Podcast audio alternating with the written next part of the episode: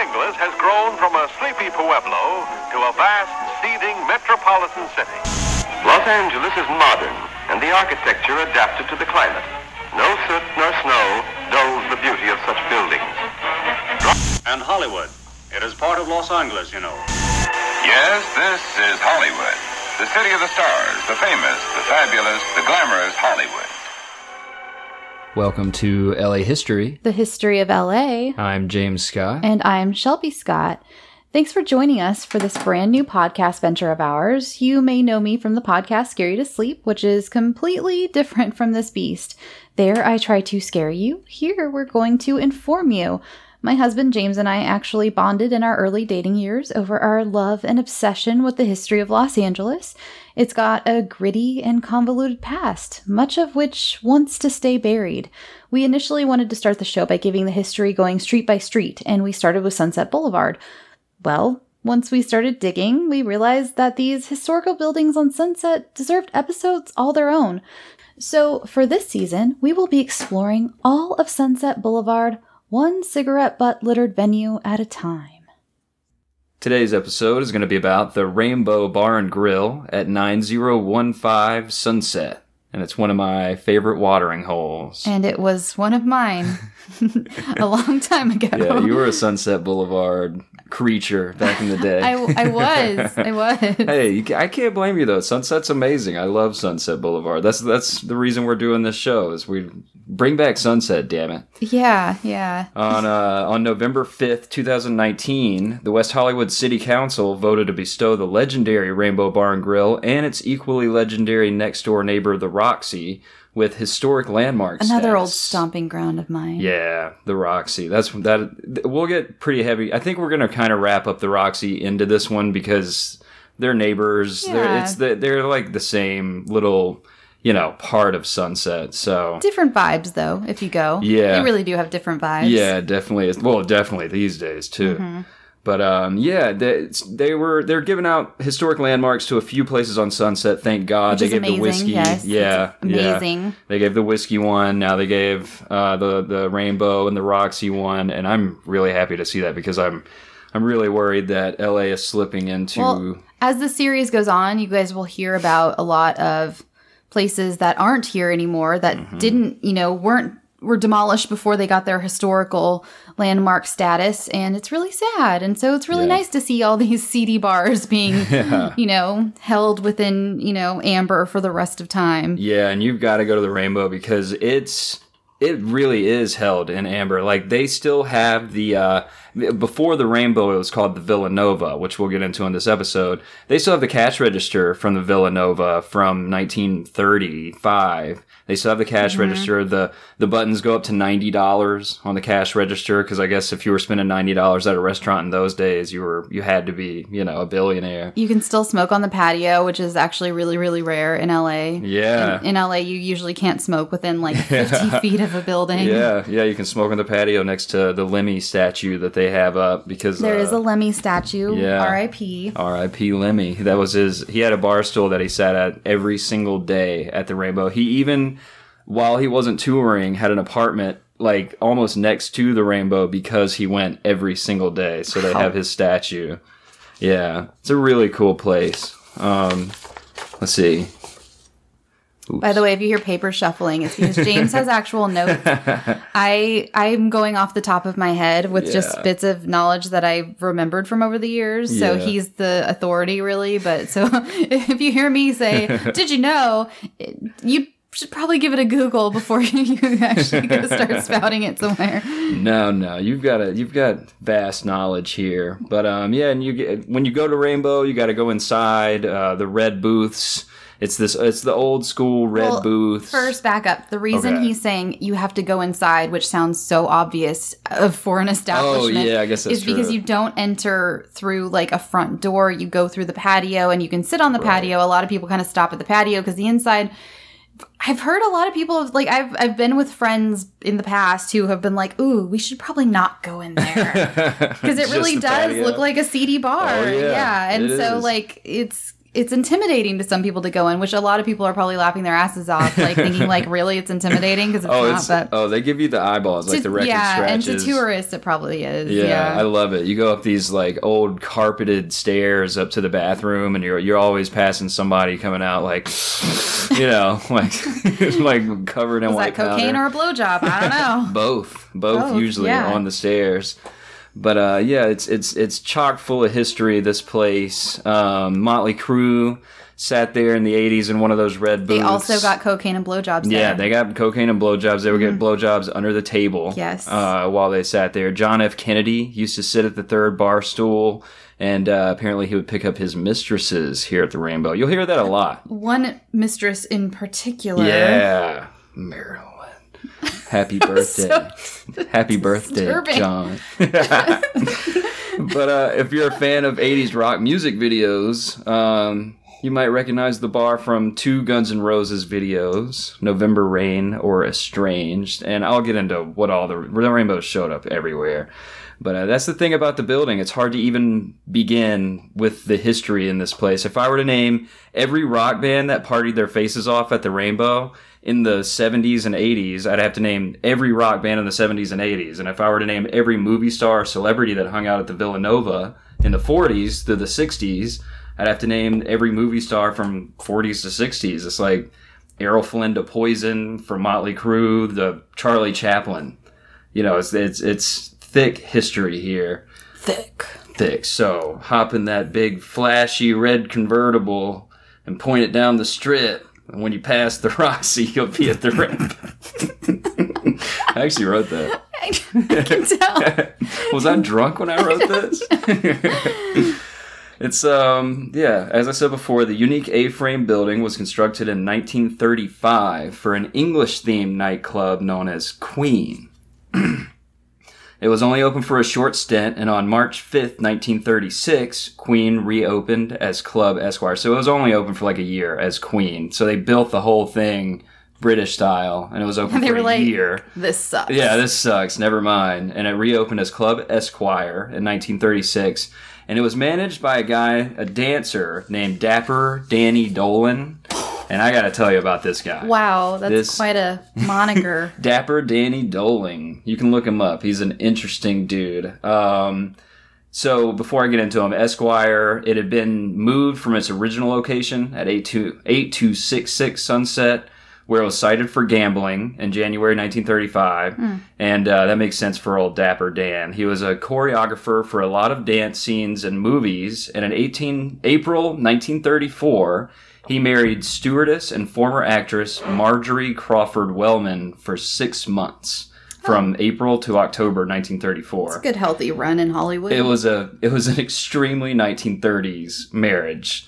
Oh. So I'm about to tell you the story of their marriage. I think I understand where you're going with this. The headline of their marriage read Dowling to face trial despite marrying girl.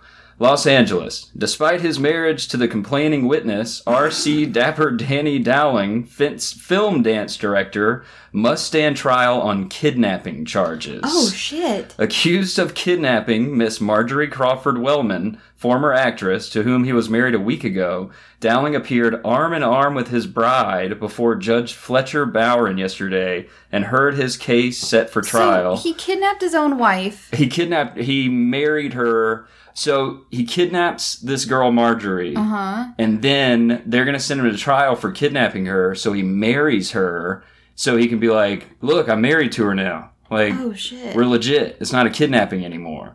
That actually, they like pedophiles used to do that. That happened with um that case uh, that that Lolita was based on. If you guys ever read the book Rust and Stardust, it's really good. But Yeah. yeah, this dude would like go kidnap like underage girls Whoa. and then marry them. And since it was the fucking 30s, Yep. the government was like, I don't know, man, that's your wife now. That's that's so, what yeah. that's what happened here.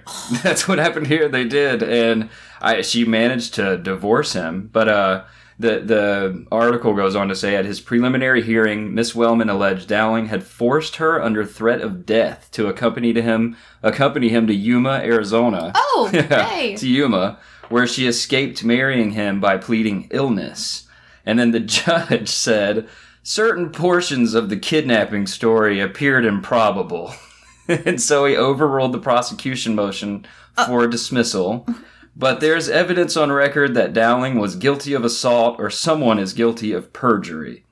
So, yeah, they got dismissed. Okay. Um, deputies of the district attorney's office said a wife must testify against her husband if she is the injured party. At some point after that, she managed to divorce him. I don't know how, but there is one more article that contains some stuff that I thought you'd enjoy. The headline was "Bathtub Romance Washed Out." I do enjoy that. yeah, that's enjoyable. And uh, it referred to the uh, kidnapping romance of the flying waitress. And flying the wait- is that what waitress. they called flight attendants? that's what they, flying that's waitresses? what this article called her, and they put kidnapping in quotes. By the way, Jesus yeah, yeah, the kidnapping of the flying waitress. And it, goes on to say, like, she probably shouldn't have shown her ankles so much. Uh, well, you know, obviously. You know, my grandma wanted to be a flight attendant in Yeah. like the 40s, 50s, but she didn't because they were known as like loose women. they, didn't- she didn't want to be a flying waitress. yeah, she didn't want to be a like a hussy. hey, you get some money on the side. Those, you know, on those wicker chairs. Mm-hmm. well, you know, not all of them acted as sex workers, but you know, they were just they had a bad light about them back Yeah, then. for you know. sure. Yeah, those damn flying waitresses. Flying waitresses. yeah. So Danny Dapper Dan is uh he's running the Esquire, and it became popular with the film crowd because he implemented this policy, and I, I'm not sure how new the policy was, but it had to be pretty new. He implemented Mm-hmm. a policy where uh, you can't take pictures inside the club, so no press Oh, could come so in there. perfect for Yeah. celebrities. Yeah, so like movie Or stars, or- presidents or of presidents. the United States. Boom. Yeah. Yep. All right.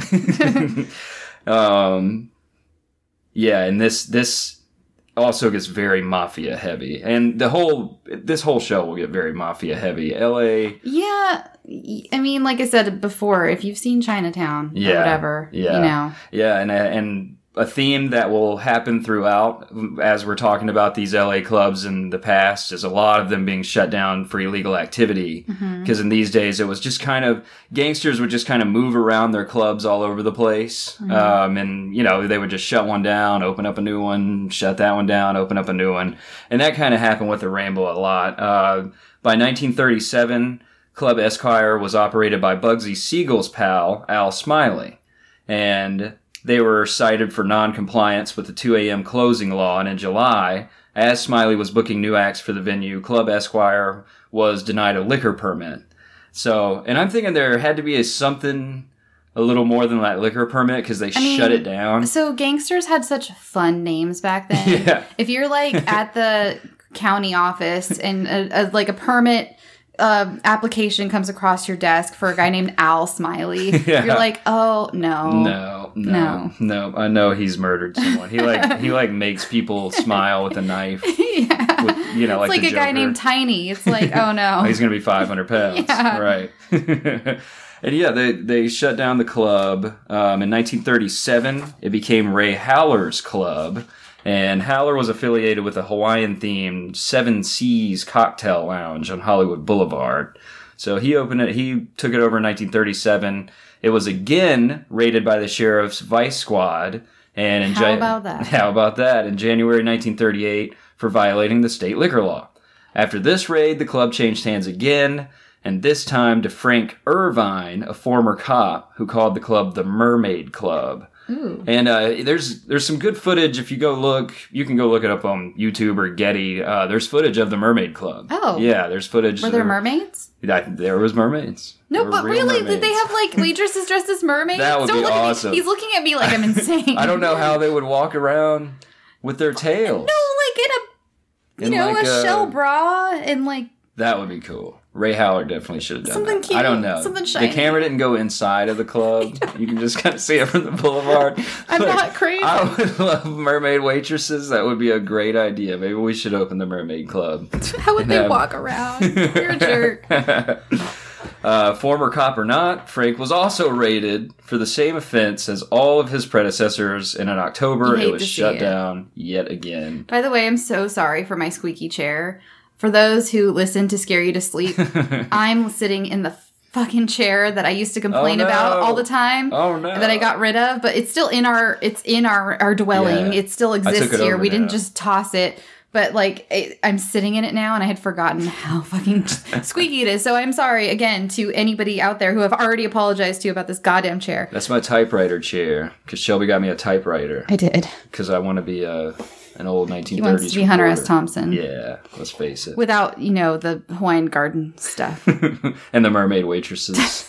um, oh, and in the footage as well, if you look next to uh, next to the Mermaid Club is the uh, West Side Supermarket, and that is what would become the Roxy. That was a eventually. It supermarket? was a supermarket. hmm what? Yeah, back in the That's why, like, have you been in there? No, actually, I have not been inside So the Roxy. it's got like a weird downstairs area Oh, okay. that's like you can when you're in there you can tell it was maybe something else at some time because Ah. it, it's built like it's it, it's built like a cool bar but it's built odd like there's a downstairs area and there's Ah. Okay. like the stage is weird it is built in an odd way now that that makes more sense that it was something else But so Ray Howler's club gets shut down. Uh, and that kind of ended the back and forth with shutdowns. Ray Haller was kind of the last one to own it before it became the Villanova. And uh, I think the mob probably just like wanted to leave the damn place alone. It was cursed, clearly, sure. or something. So they still hung out there, but after this, it was basically it was bought by a husband and wife, Alan and Charlotte Dale, in the 1930s, with some money loaned wait to them. we're still in the 1930s Yeah, we're still in that's how many times it was Yes. closed down in the Yep. 30s Yep, i in the thought by now we would surely be into No, the 40s That's how many times. I mean, it must have looked crazy to the people who lived around there. It was like a different club. that sign maker, whatever local sign maker was Yeah. just like, yeah, Jeez, yeah, just raking it in. Yeah, it changed hands a lot. That's one of the reasons why it was kind of hard to research this place, is because it was like in the beginning it was it was four different clubs before you even got to the Villanova. Yeah. And so uh, Charlotte Dale um, and her wife, or her husband Alan, Alan and Charlotte Dale, they bought the club with some money loaned to them by Charlie Chaplin. Um, and Charlie Chaplin, Talk he- about friends in high places. yeah, yeah. This is it. That's kind of Villanova started out as like that's why it became so big with celebrities. I think is because Charlie Chaplin was Mm-hmm. Well, involved. you know. I was just at, I was just filming a thing at um, this theater downtown called the Los, Los Angeles Theater, and I looked up the history, and it was another one where Charlie Chaplin had like Really? loaned money to someone to like build this theater. It's like I'm really interested to see how much yeah, Charlie Chaplin himself has touched all over LA just by like loaning people money. Yeah. Like his pockets were deep, so Yeah, you know maybe he had to pay for yeah. all those wives. Yeah, we'll probably have multiple episodes where we talk about how him putting in money. He was kind of like it's interesting because that's Mm-hmm. like Hugh Hefner down the road, where Hugh mm-hmm. Hefner now like the Hollywood sign is partially. Yeah, he saved it. He saved Yeah, it. You know, he mm-hmm. would just put money into so much historic He would, LA yeah. stuff. Mm-hmm. But uh, Charlie Chaplin had put up money for a place called Henry's on Hollywood Boulevard, and uh, Alan Alan Dale was Mm-hmm. one of the guys involved in that deal. And Charlie Chaplin really liked Alan because Alan was Italian, and I guess Charlie Chaplin liked Italians. Italians. That's- Okay. so- Wasn't Charlie Chaplin English? I'm not He was. sure. He was. He was English. Was I'm trying English? to remember. It's been a while since I've seen the movie. If you guys haven't seen the Charlie Chaplin movie with Robert Downey Oh, Jr., it's so good. phenomenal. But Yeah. um, yeah, he was English. Maybe he was a. I don't know. Anyway. Yeah. So uh, Alan and Charlotte opened the original location on Hollywood and Vine called Villa Frascati. And uh, on opening day, there's a story where Alan had to walk up Vine and pawn a watch for cash for the cash register. Oh had- my god. Yeah. What is wrong with this place? no, they eventually moved to Doheny for a while Mm-hmm. and finally at the location on Sunset Boulevard. And after a little promotion from Charlie Chaplin and word spreading about the no press policy, which they kept Okay. uh, from, yeah, they That's kept the it. smartest thing that any of them Yeah, have done. yeah. A staggering amount of movie stars and musicians hung out at Villanova from the 30s all the way to the 1960s. Wow. And it was crazy. Like being there in those days was, eh, you could just go, you could be anybody on Sunset Boulevard and go in this bar and it would be Errol Mm-hmm. so, Flynn. Okay, so you it wasn't like invitation only. No. Like you could go. You like you Right. and I could just Yeah. show up. I Yep. mean. you could just show up to the Villanova Oh. and go in. It was a restaurant. It was an Italian restaurant. Oh. yeah, Okay. and yeah, that's that was it. It was mainly an Italian restaurant where movie stars would hang out, but you could go. Man, I Any wonder how good their food was. It was uh, Dean Martin said he would go there all the time because the food was just like in Italy. What? That's what he said. Yeah. That was pretty funny. That sounded like we just set that up for him to tell me that fact, but we didn't. Like I was actually wondering how good the food it was a little further down the and I'm making us Italian for dinner for dinner tonight, Yeah. so I'm kind of like We're gonna pretend we're at the Villanova. You can, and if you go to the Rainbow, um, there's a skylight in Mm-hmm. the ceiling, and it says Villanova. It's from the Villanova being. I've yeah, never yeah. We got. I'll go. that. Yeah, we got to go look. And now they they put like rainbow lights around the Yeah. Villanova, so it's like a double, you know, historical Uh-huh. thing. But uh, yeah, you would have Errol Flynn getting drunk. Ava Gardner sat nearby, sipping a cocktail. She was so hot. Ava Gardner, and they, she probably banged Errol Flynn. I'm She sure dated the did. ugliest dudes too. Table 13 sat Jack Webb, Joe Mm-hmm. Friday himself, after every Friday night while filming Dragnet. And it was funny because they would be filming. You be, said Joe Friday himself, like any of our audience. I know, I have any idea know. Somebody out there was like, "Yay, Joe Friday!"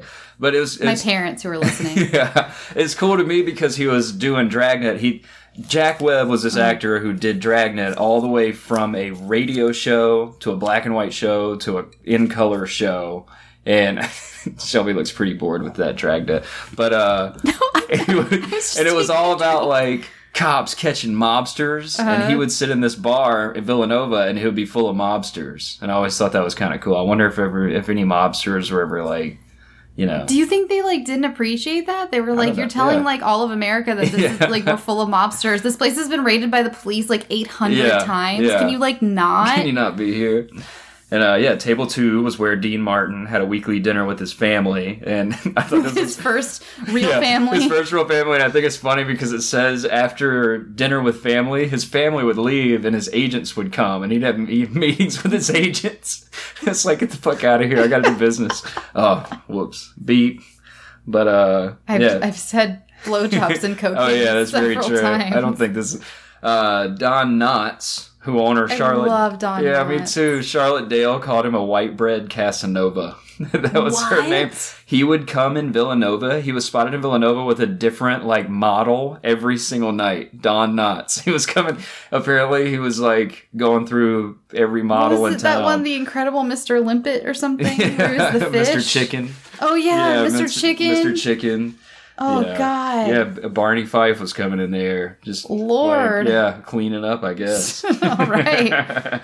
and uh, this is where the Villanova was where Marilyn Monroe and Joe DiMaggio went on their first ever date at the Villanova. Yes. And I got the full story because I was pretty unclear. And this might, there, people will listen to this and probably still have corrections for me because this story, there's it's been so told many. by different people. It's been told by so many yeah. different people. There's so many iterations of it, but this is what I had.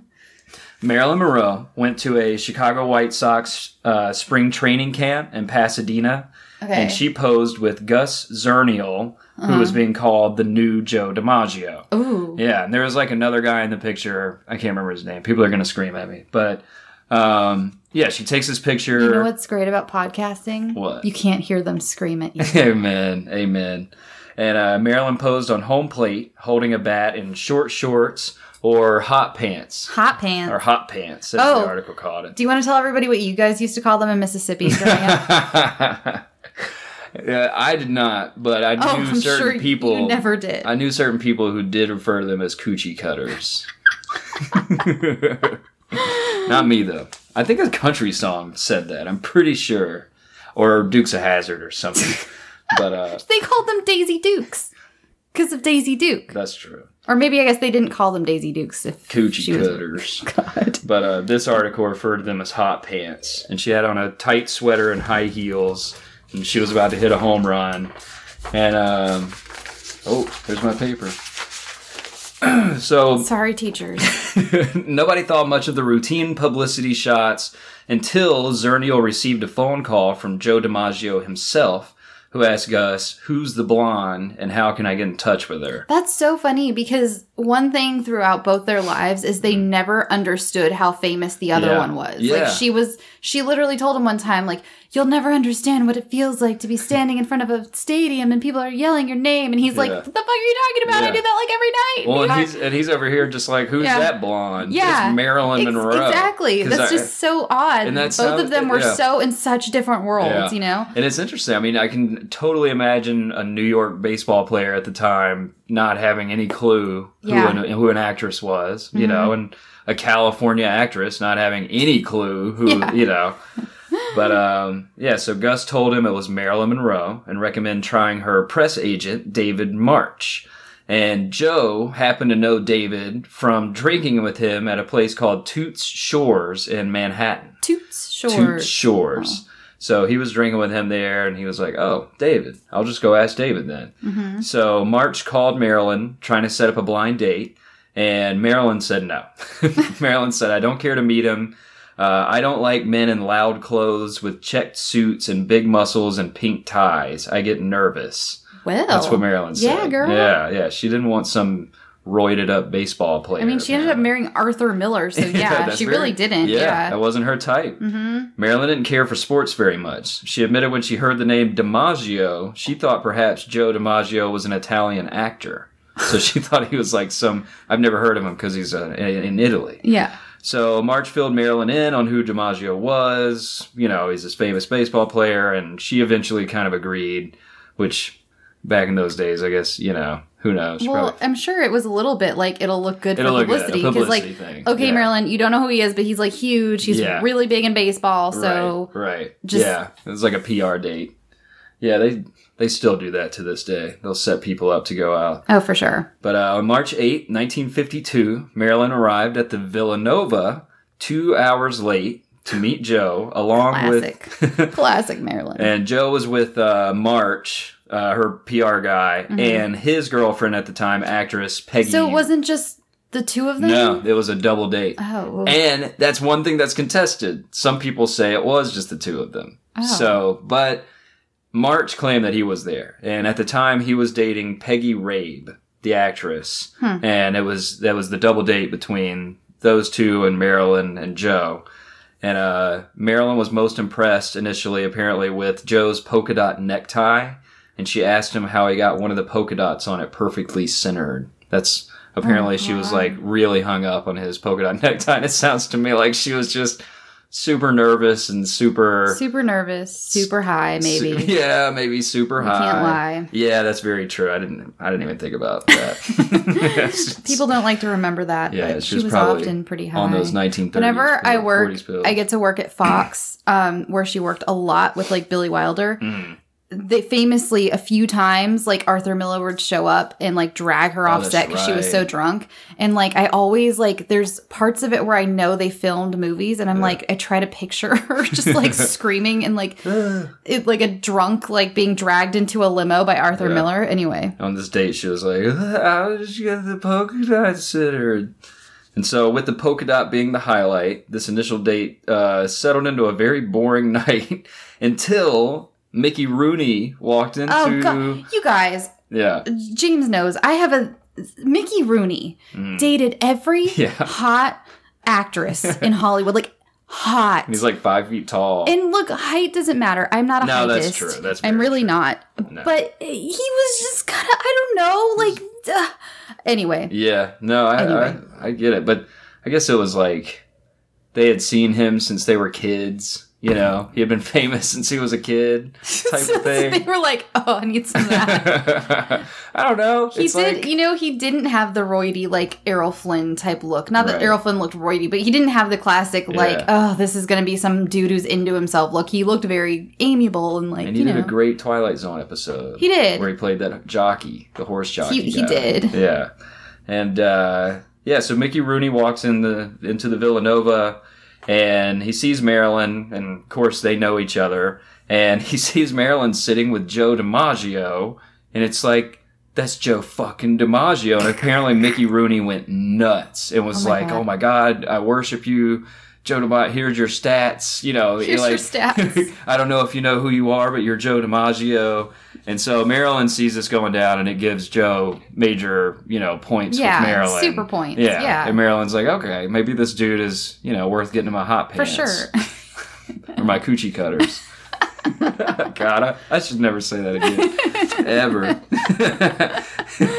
I wrote here in the notes that after Marilyn saw the one and only Mickey Rooney going nuts over Joe at the Villanova, she decided maybe he was a guy worth unstrapping all that 1950s underwear for. And you know, that's that is worth saying is. because that was a lot of That a underwear. I had to of wear it before. Yeah. It's a lot of underwear. Lot- if you're gonna take all that off for somebody, they better be worth it. Yeah. They better be Joe DiMaggio. yeah. So the rest of the day went well. Marilyn drove DiMaggio home to uh, the Knickerbocker Hotel where he was staying at the time. And Marilyn, recalling her first meeting with Joe, said, I expected a flashy New York sports type, and instead I met this reserved guy who didn't make a pass at me right away. I had dinner with him almost every night for two weeks. He treated me like something special. He treated me like something special. I was waiting for you to do a Marilyn voice, but that was not it. Joe is a very decent man, and he makes other people feel decent. That's like Trump. Joe's a great guy. He's a great man. It's very breathy. I can't Yeah. do it either. I'm not, I'm not a voice person.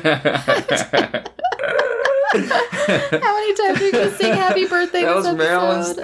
thing. She did it Man, like she one was. time. But we've done our Marilyn research, and she was a great actress. Everybody go watch Niagara. Oh She's yeah, I showed James. Niagara, and Yeah. it, it's it. A lot of people know Gentlemen Prefer Blondes or Some Like It Hot, which are great movies. Yeah, totally. Niagara is a serious thriller that she did with Joseph She Cotten. was good, man. And she was fantastic, Scary. yeah. Mm-hmm. she was really scary. She really was. go watch that immediately right now. T- pause this, go watch it, and come back.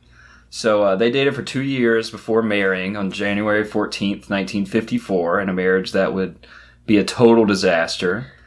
Um, but that wasn't the only disaster I mean, romance. the man sent her flowers to her grave like every week That after she died. true. So something went right. That is very true. Yeah, it might have been a little bit on Marilyn there. She was too busy with uh, John F. Kennedy.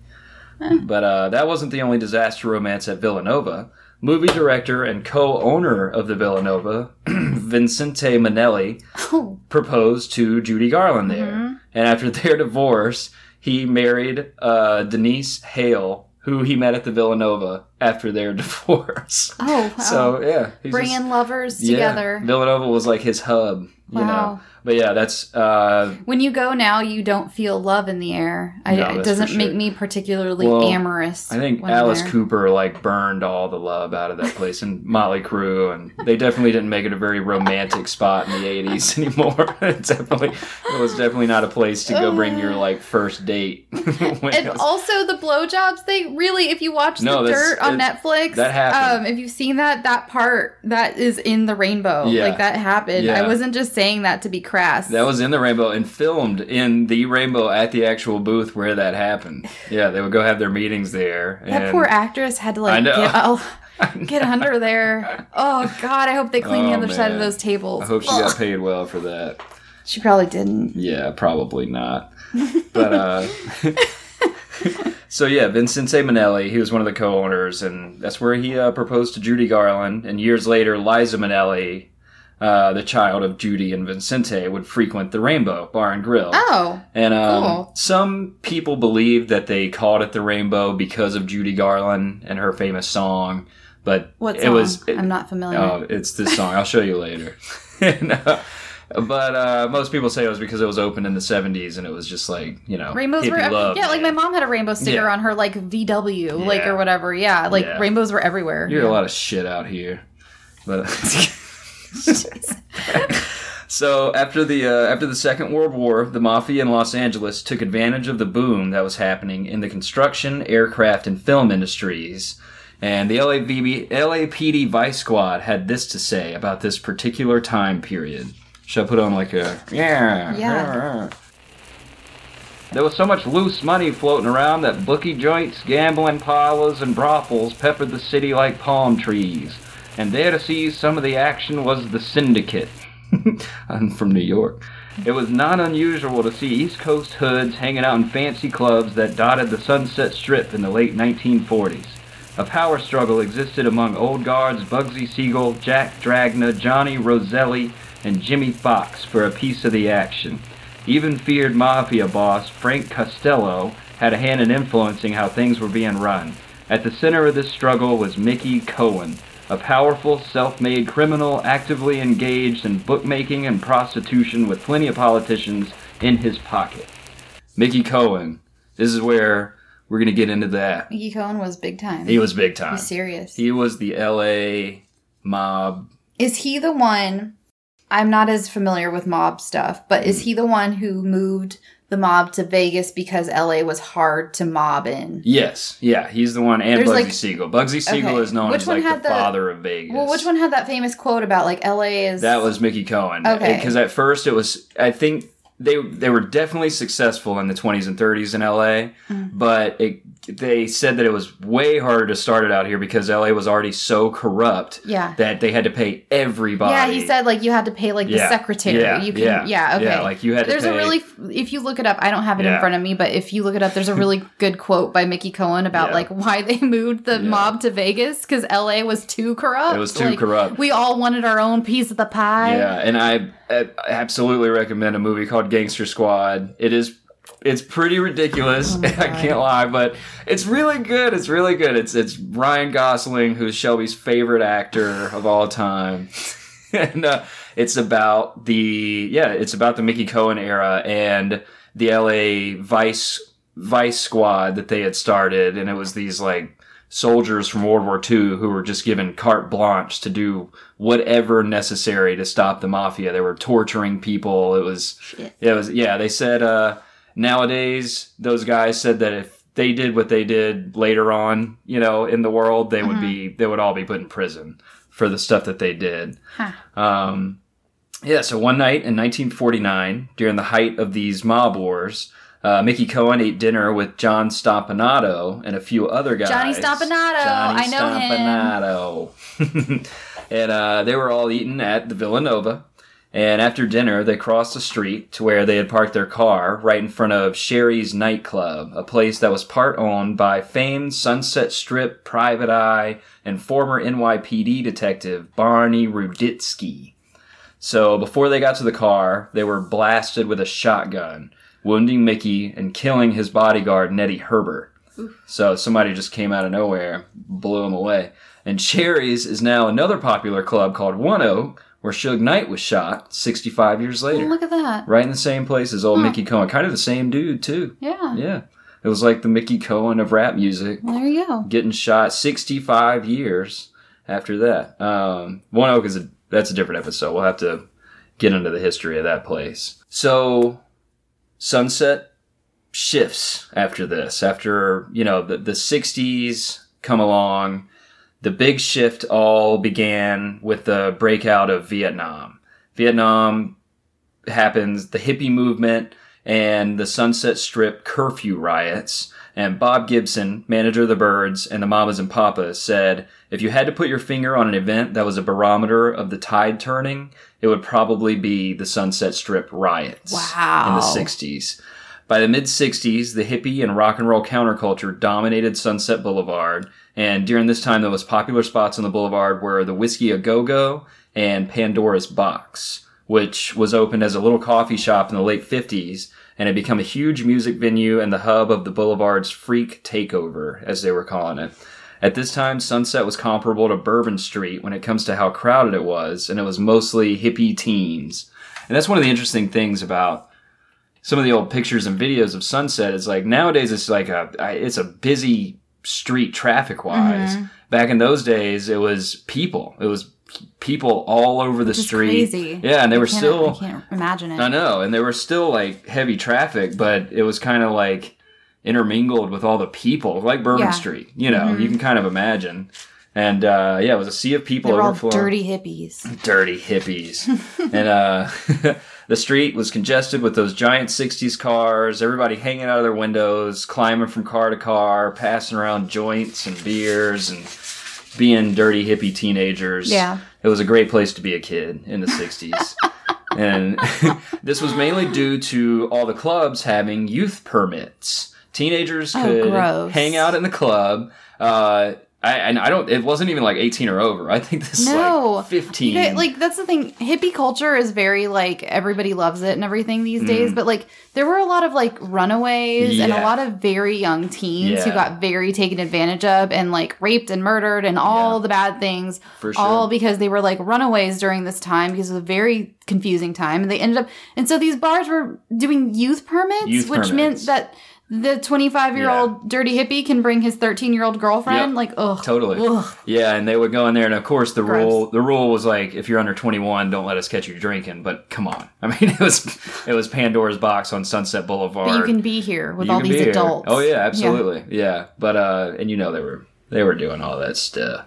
But um in 1966, the man came, totally ruined the vibes, dude. The city started cracking down, first setting their sights on the Whiskey a Go Go, forcing the club's manager to change its name to the Whisk. What? Yeah, the Whisk. Oh, I didn't know that. It's like a The Whisk? Isn't that like a cake yeah. batter thingy. Yeah. yeah, yeah, man. You want to go see Led Zeppelin tonight at the Whisk? Yeah, it was. Yeah. So after that, they passed a strict curfew of 10 p.m. Was it just because the name had whiskey in it? Yeah, Like, yeah, yeah. I guess whiskey a go go was too. like you can serve it, yeah, but like don't like right, tell right. people You that. can serve it to the 15 year olds that are in there with their youth permits. Oh my god. Yeah, so they called it. They had to change the name to the Whisk for a while, and uh, they set a curfew 10 p.m. You know, it wasn't even enough time to like get your hot pants on, and they were and they were they were serious Wait, about the the, curfew, was for youths I or think for it was everybody? for everybody. I think the curfew on Sunset Boulevard was Oh 10 p.m. god, that's odd. Maybe, maybe, maybe it was just for the youths, the youths. I'll have to look see, more into that. But uh, they were very serious about it. There's a lot of footage of cops just beating the shit out of like teenagers on the street on Sunset, and they used to round them up and put them in paddy wagons and stuff. Like they were not joking around. They would they would come through and make sure these damn teenagers were off the street. Uh, one of the most drastic things the city was pushing for was the actual closure and demolition of Pandora's box, which they saw as the center of all the trouble on the boulevard. And it's that's it's very interesting to me because I have never heard of the local government like seizing your business and shutting it down because they thought it was such a problem. I have. I feel I mean, I like guess I mean, famously, if you watch the cinematic classic, The Best Little Whorehouse in oh, Texas. is that what was happening? Yeah, the state Oh. shut shut them down. Right. They were all mad. Yeah. So I mean, I guess I yeah, like it would be one thing. I guess the Pandora's box was a bar, but also it was it was a bar. I just don't. I I guess if it were, uh, I don't know. I don't know. I, that's just showing, so. I. Yeah, I guess so. They they must have really thought. it That's another thing um, we've talked about a lot is like James is from Mississippi. I'm from Southern California, and um, his fan like hi a lot of people in the South and like the East think of California as a very liberal state, and while we Mm-hmm. are very liberal in many ways. We are also very conservative in a lot of ways, and like Yeah. so, this doesn't really surprise me that the locals like had this bar shut down just Oh yeah. because you know. Yeah, I was shocked whenever I got out here to how conservative and how Christian it is out here. You Mm-hmm. know, I mean, yeah, it's it's definitely not what you would expect. You know, everybody from Mississippi thinks LA is just all the fruits and nuts out here, is what Yep. they say. fruits and nuts. That's the nicest thing they say Yeah, about that's people from true. California that I've heard. So naturally, this didn't sit well with the Sunset Boulevard scene, and you know what hippies do when they get angry?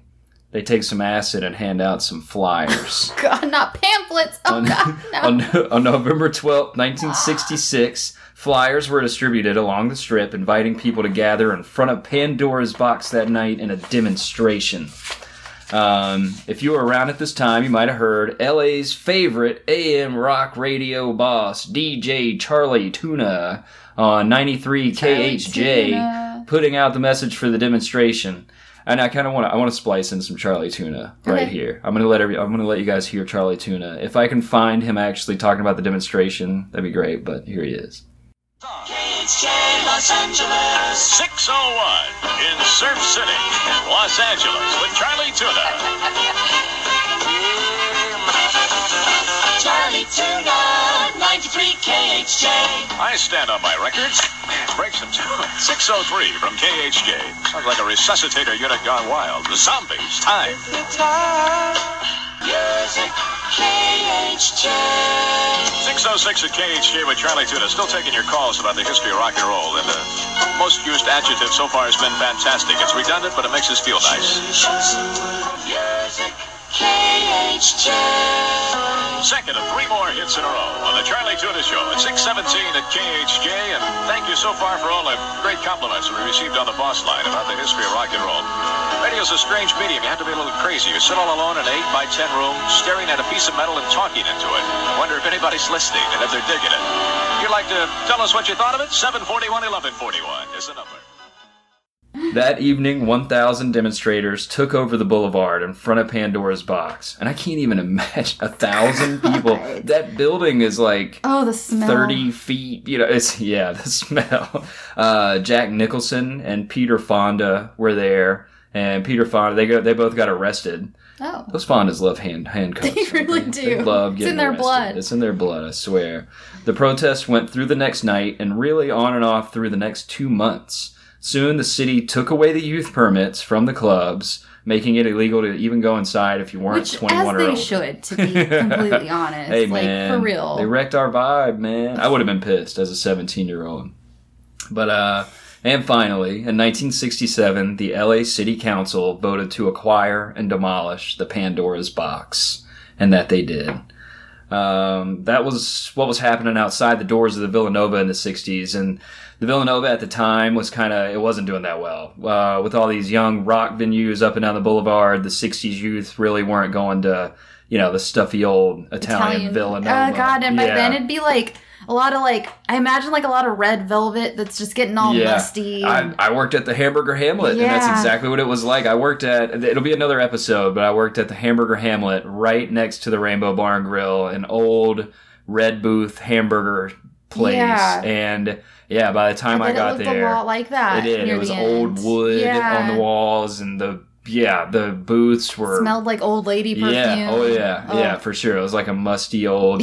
I mean, I loved it. You know, don't get me wrong, for but sure, but it, it, they, these places do. But I can see why they close. Yeah, Yeah, for sure. And you, you know, like yeah, you're you're it's 1965 and you're 17 years old at Pandora's Box. Odds are you're not going to Villanova. That Yeah, night. for some like white wine and Yeah, clam linguine. Yeah. Uh, there were some people that still hung out around Villanova, though. Uh, Elvis Presley and Johnny Cash were still Hey. hanging out in the 60s, and they were probably shaking their fists at the kids outside. And um, if you ask some of the original owners of the Sunset businesses, the new era of Sunset in the 60s was a domino effect, beginning with Garden of Allah becoming Pan- Garden of Allah. That's what became Pandora's Box. Okay, so that's Yeah. one of those buildings that we talked about in the very beginning that got demolished Mm-hmm. eventually. But you read about it and you're like, "Holy shit! Why isn't this still here? I wish I could see it." It Oh got demolished because it was Pandora's box. They tore it down because of that. Yeah, and it- Wow. they could have. I know they should have just t- turned it into something else. Yeah, Garden But of I don't. Allah. I don't think it was until the '70s that Mm-hmm. Cal, or at least California, really started pushing like historic landmarks. Right, right, Like, right. yeah. They didn't really care. Yeah, No. but yeah, the Garden of Allah is probably going to be an episode. This place was Nuts. Sunset It was Boulevard. Sodom and. Gomorrah, but like in the 20s. Yeah, yeah. Okay, Yeah. that'll be an episode. We'll Yeah. do it. Hugh Hefner lived there for a while in the 70s because he wanted to live at like Sodom and Gomorrah, like you said. I mean, Wow. Mm-hmm. by then it was all dilapidated already, but yeah, or uh, not in the 70s, obviously, because it was It's already like the torn down. 70s. My bad. In the 50s. Um, He was like a thousand. It was probably like Yeah. the 30s. okay, in 1967, the Dales relocated the Villanova to Newport Beach, where it did well.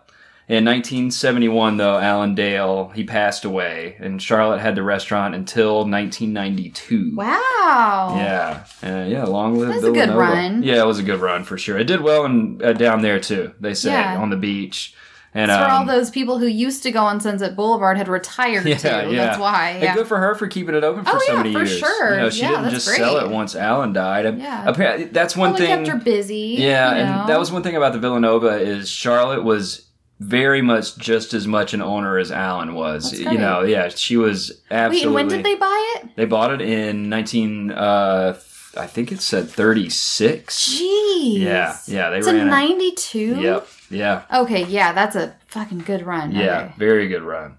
In the early 70s, after years of protests and demonstrations, the rock and roll industry fought back in the battle to keep Sunset weird. In 1972, the club owner, known as one of the fathers of Sunset Boulevard, Mario Maglieri, teamed up with music mogul Lou Adler and founder of the Whiskey A Go Go, Elmer Valentine, to open the Rainbow Bar and Grill. They opened with a party for Elton John, where he performed the first show at the venue. Wow. Yeah, the Rainbow. That's how they opened it up. wow. Um, they had a huge year of success, uh, and then they teamed up with one of the film industry's heaviest hitting producers, David Geffen, Oh yeah. and Neil Young's manager, Elliot Roberts, who also managed Joni Mitchell, and musician turn manager Peter Asher to open the Roxy next door to the Rainbow, Okay. uh, making it one of the most culturally influence, influential corners on any street It in the really world, is, yeah. Mm-hmm. for sure. Um, during the early days of the Rainbow, this building was once again packed with legends. Where Marilyn, Gable, and JFK used to hang was now packed with rockers like Keith Moon, Alice Cooper, Mickey Dolenz, Harry Nilsson, John Lennon, Ringo Starr, and Neil Diamond. And when those guys in particular got together, when they hung out at the at the Rainbow, it was the Hollywood Vampires was their group Oh, name. okay. Yeah.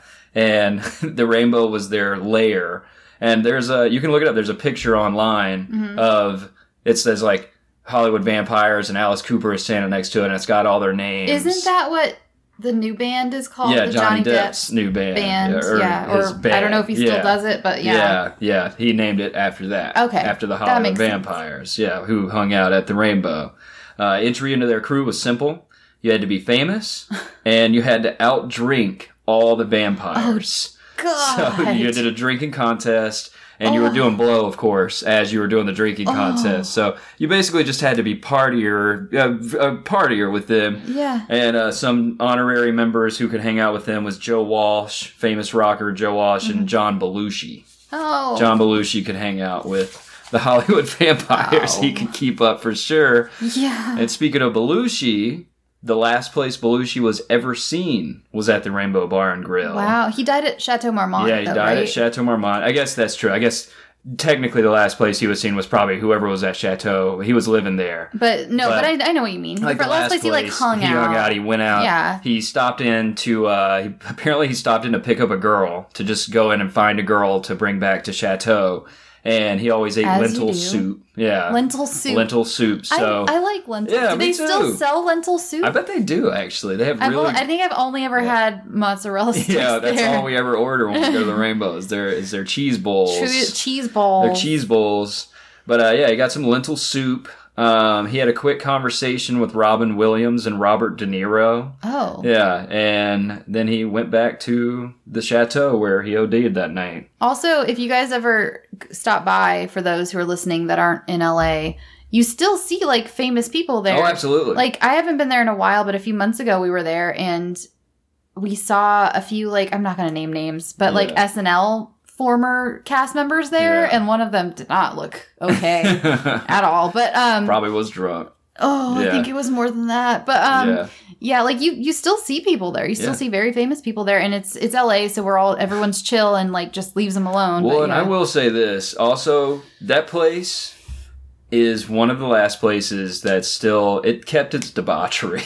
like that place is still Yeah. you will still see people doing blow off the tables at the Rainbow, you know, stuff. I don't know if they would like to hear that, but but you do. You Well, do. You see so some stuff in there. we were we went just recently during the day because we wanted to take a. I we were doing. I think we wanted to take a picture for this podcast or podcast, something, yeah.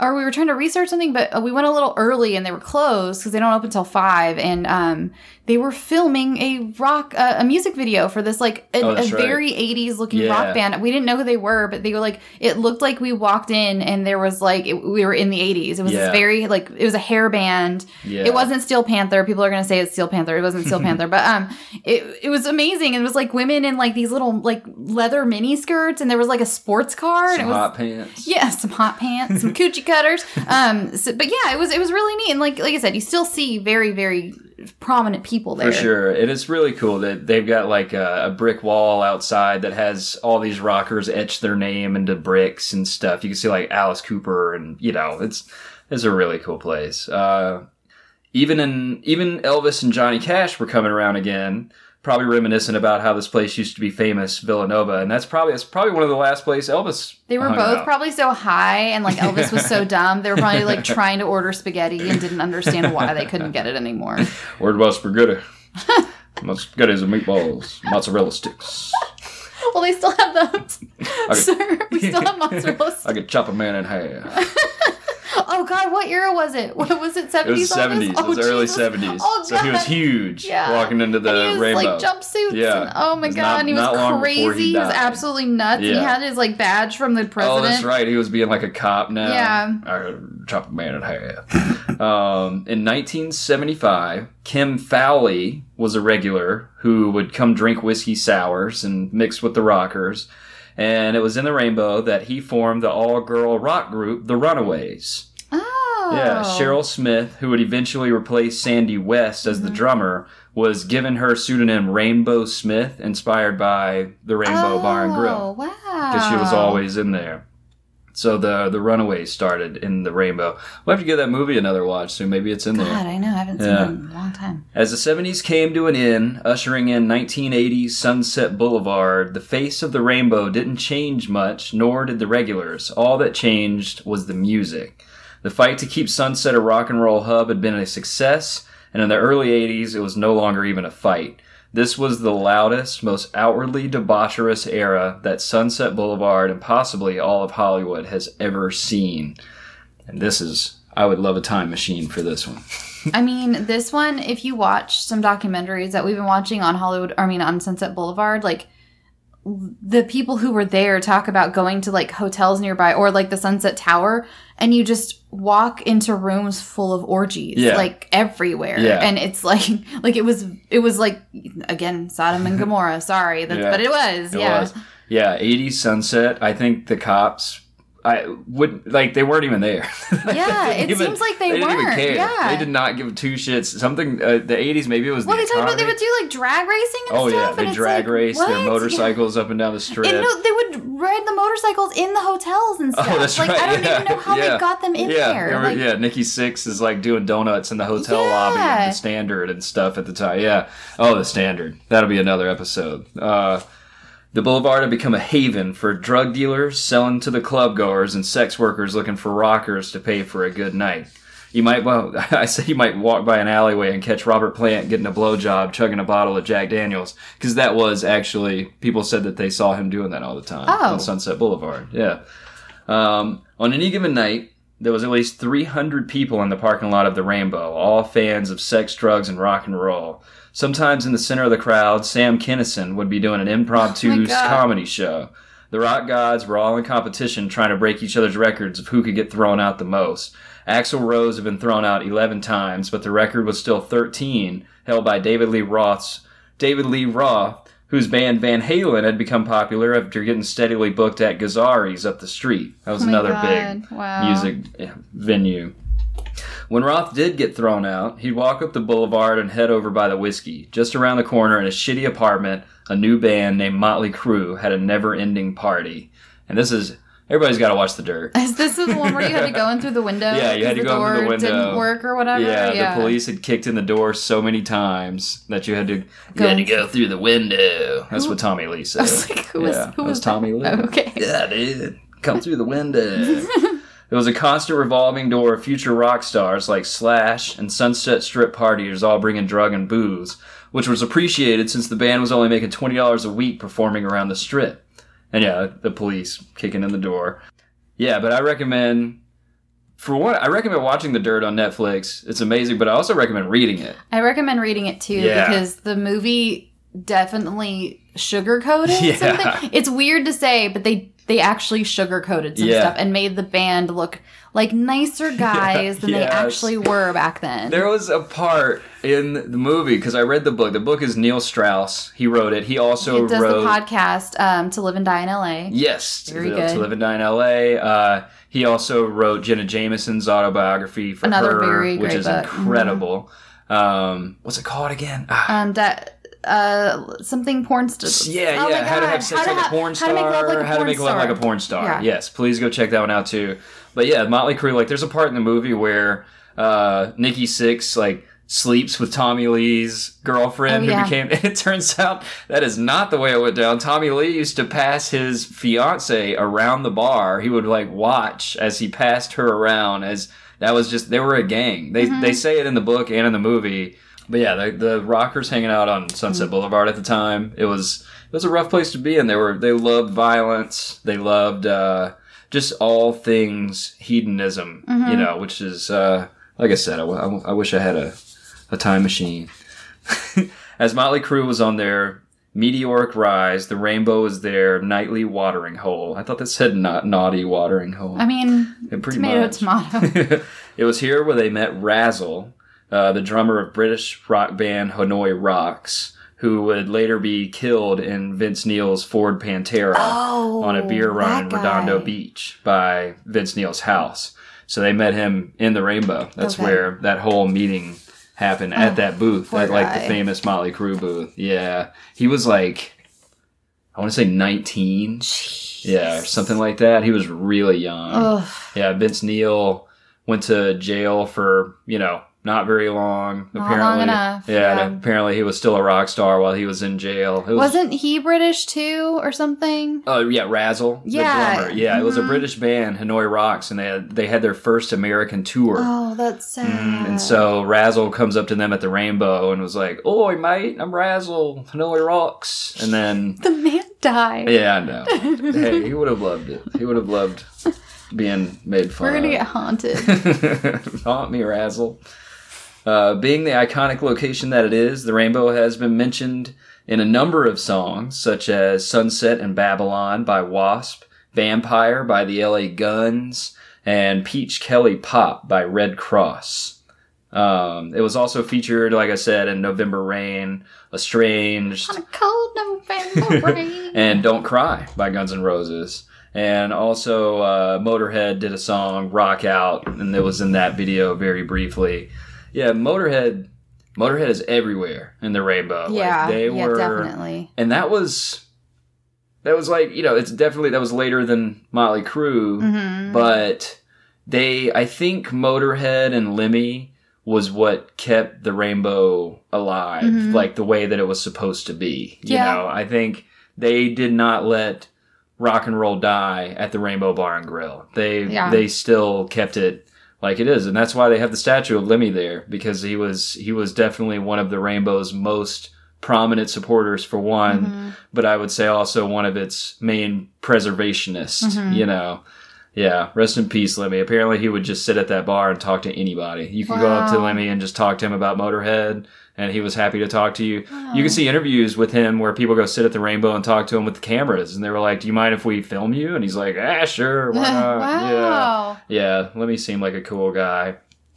Anthony Kiedis of the Red Hot Chili Peppers. Uh, he wrote in his book Scar Tissue that he often sat with his father, Blackie Dammett. Damn it. Damn it. Yeah, that's a bad name. At the club, along with various members of bands such as Led Zeppelin, and often the waitresses and bartenders were groupies, as well as those who frequented frequented the establishment.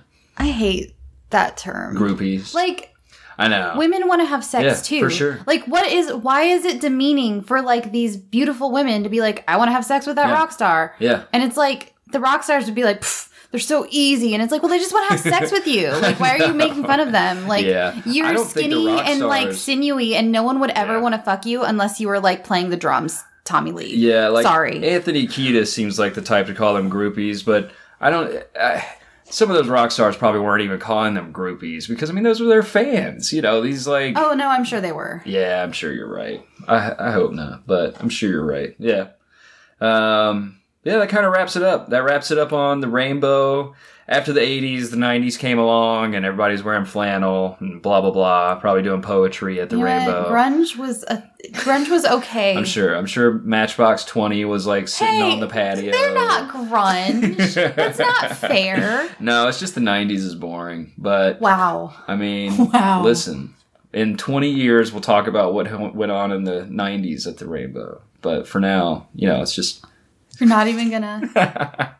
no, no. The '90s, the '90s was cool Like the Rainbow. Like the cast from the cast from Friends was there. You're such a dick. And uh, yeah, that was the first episode of LA History, History of LA. yeah, go visit the rainbow. Go visit the rainbow. Go to Sunset Boulevard. Go rent a big red 1970s No, you don't need to do that. convertible, and go. I know a guy who will sell you like an eight ball and then you can go to you can go to Sunset. Sunset is very different these days, which Yeah. we're going to get into. In fact, um, James was just lamenting to me about the fact that the House of Blues was demolished, like, Yes. you know, within the last few years. And what is in place of the House of Blues now? Goop, Gwyneth Paltrow's members only club. That I think it's like ten thousand dollars a year to go there. They they already had the Soho House for a long time. That's a members only club on Sunset and Little Doheny right there. But now, uh, yeah, they ripped down the House of Blues and put up the uh, Goop headquarters. They needed a place to store the vagina candles. Yeah, yeah. There's there's a lot going on here in LA. There's a Hollywood Boulevard is about to be completely gutted and renovated. Okay, we're if if I keep letting him go, he's just going to keep going and then he'll cry. Okay, this is that was the first episode, everybody. Thanks for joining us. Thank you so much. Hope to see you next week or the week after. We haven't figured out a schedule yet. Yeah, we'll see. You'll we'll see.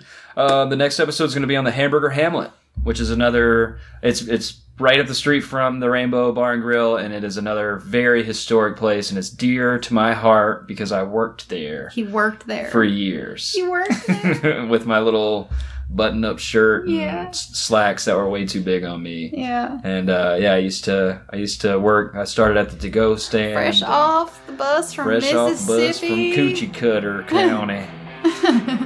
All right, that's it. Uh, we love you. Good night. Good night.